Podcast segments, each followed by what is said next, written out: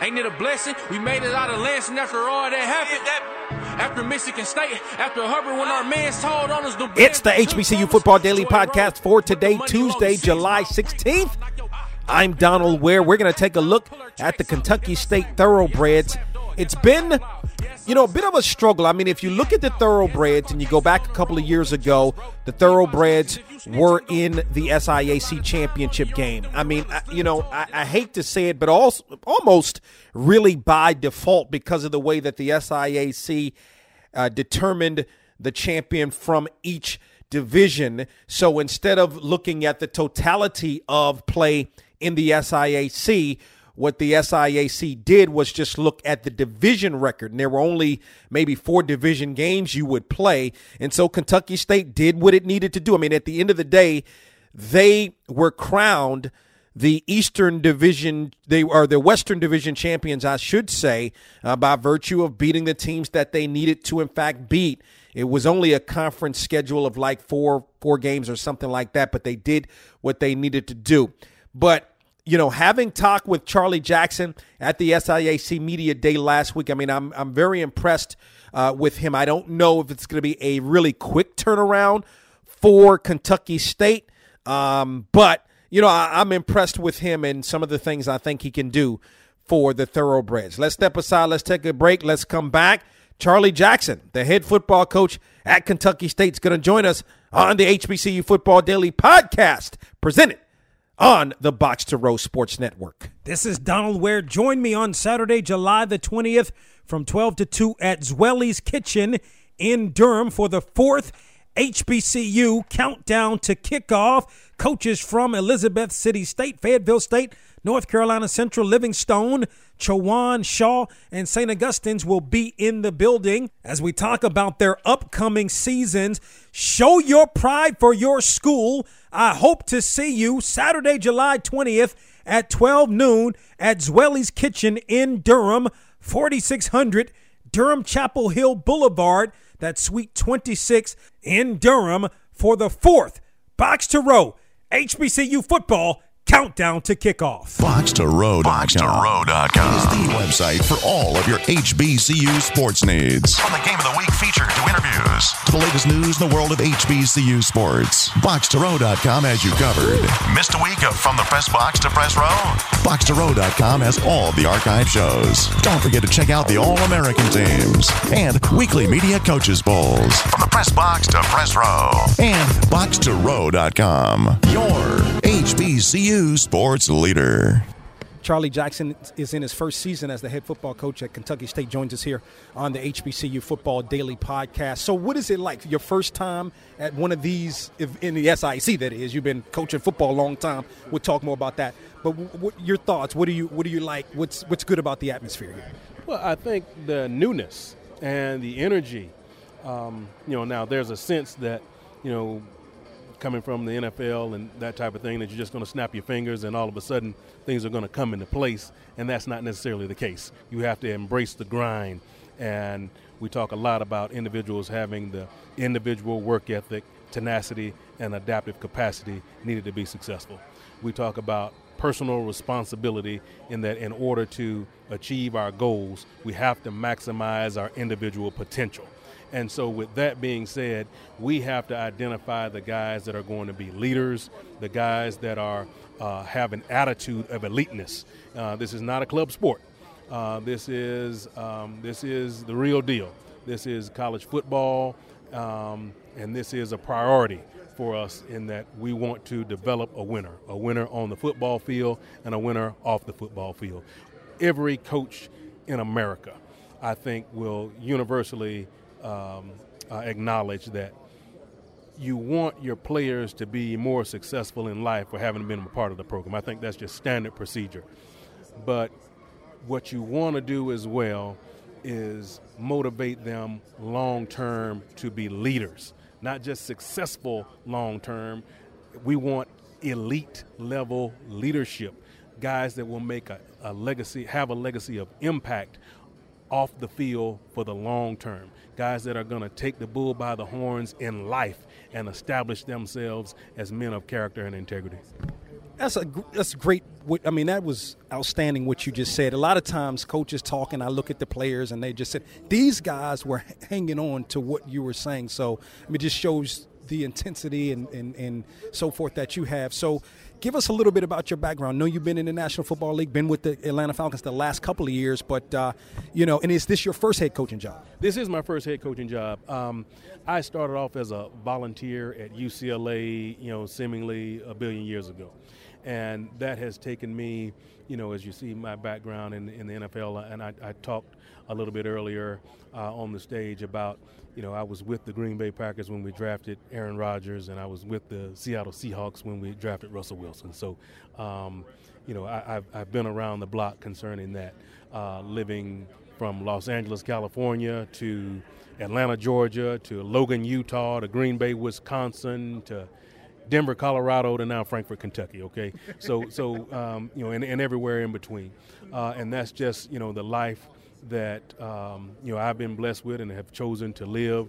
Um, you know that has helped me establish uh, myself, having been around elite level football coaches and Hall of Fame coaches on the um, college level and on the pro level. It's helped me to grow and mature in all aspects of my life, and certainly as a coach. Um, you know, I, I also have um, uh, got a chance to serve uh, at the NCAA national headquarters on that staff. And, you know, that gave me a breadth of knowledge and experience that I also think will be very beneficial as we seek to advance our program um, and, and, push us towards uh, eliteness uh, as we continue to grow.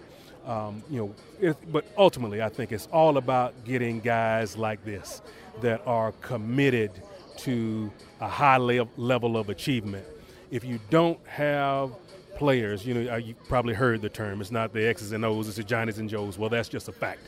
And we want to associate ourselves with guys that are, you know, not perfect, okay? Uh, you know, I, I'm not perfect. And, you know, if you've been around me more than five seconds, you know that I don't walk on water and, and, and don't come close but we want to have guys, whether it be coaching staff, whether it be players, whether it be administrative support personnel, um, you know, anybody in our football operation. We want guys that we talk about competing against perfection. Everything that we do, we're trying to do it right and do it at the highest level possible. But we recognize that, hey, you know what? You know, perfection may not happen, but excellence will do. And we're perfectly fine falling back to that. Nothing wrong with that. So tell me, talk about the players Tell me who you brought and the expectations for them in 2019. Well, this is uh, a cornerback. Both of these guys are juniors. Cornerback Xavier Johnson uh, is a junior that has been able to step up for us and demonstrate uh, everything that we needed to see from a leadership perspective and a, um, uh, uh, an intensity perspective and a commitment perspective throughout the spring. And Elijah Hernandez, who is an offensive lineman, uh, and he possesses those same qualities. So I'm glad to have them with me today representing Kentucky State football.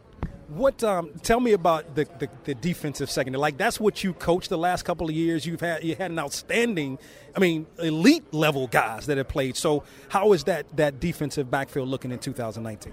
We have a lot of growing to do. We were able to establish a foundation in the spring because um, I'm a fundamentalist just by nature, and you know Elijah bless his uh, uh and, and, Xavier bless his heart. Um, you know they understand how detailed I can be. Um, you, you, know, in, in excruciating detail, uh, I literally uh, believe in coaching every step on a football field, and that's the only way I know that you know you, you have to get guys obviously that are committed but you have to train them on the field so that when game day happens, you know, we put them in position to be successful, that they understand how to react, what to see, how to read, what to read, etc. Um, and so, you know, you can't, through 15 spring practices, you, you obviously can't um, uh, become, you know, an expert uh, when it comes to defensive back play, et cetera. But I think we have a foundation and we're just going to continue to work and continue to grind. For, for you kind of coming in, like there have been some guys that have played. One guy that comes to mind also, Brett Sylvie, I think, but he was, I think he got hurt last year, but he had a really good season in 2017. So, you know, talk about maybe how he may come back and what you've seen from him in the spring and the impact he may have in 2019. You're right in that Brett um, got hurt early on in the um, uh, 2018 season, and he spent a lot of the off-season condition, conditioning program rehabbing uh, because we didn't want any setbacks. Uh, he was limited um, at the start of spring practice as well, and we really monitored uh, his day-to-day activities and uh, kind of put put him on a rep count. And by the end, he was feeling good about himself. Um, you know, had you know he uh, tweaked uh, tweaked the, the, other knee, if I'm not mistaken, or hamstring uh, towards um, the end of spring practice, and we kept him out of the uh, spring game, our, our spring showcase, uh, just to be uh, cautious. But um, we're looking forward to him establishing a role as a leader on the football team, but more importantly, rather than establishing a role as a leader, we need him to lead himself. Same with these guys. Lead yourself individual responsibility. Maximize your own potential, and ultimately, we think we can bring this thing together and, and be a long term success. Then, lastly, who are some of the other guys that you're expecting to step up for you this year? Well, I think um, we have been able to. Uh, recognize that you know we've got a lot of returners, and having been a part of Kentucky State University, and you know the, the um, you know, frankly, the last couple of years hasn't been where it needed to be.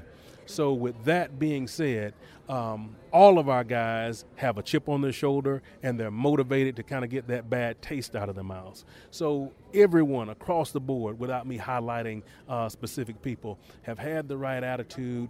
Um, you know, the fin- people that we finished the spring practices with uh, and having our one on one meetings, we talked about what needed to be done, done uh, you know, finishing, you know, the, the school year academically and throughout summer school, et cetera, what would needed to be um, what we would consider a, a success, um, you know, with regard to weight training and strength and conditioning training throughout the summer. So we've had the right attitude, and um, I think um, that is a lot of the success equation. Are you committed individually? Do you have the mindset? Are you able to accept the coaching and accept the, the challenge? And and across the board, uh, I, I, I, obviously you know I brought these guys with me. You talked about Brett, and we have a couple of people. Uh, you know, Chris Roberts is also. Um, um, you know, selected preseason all-conference team, et cetera.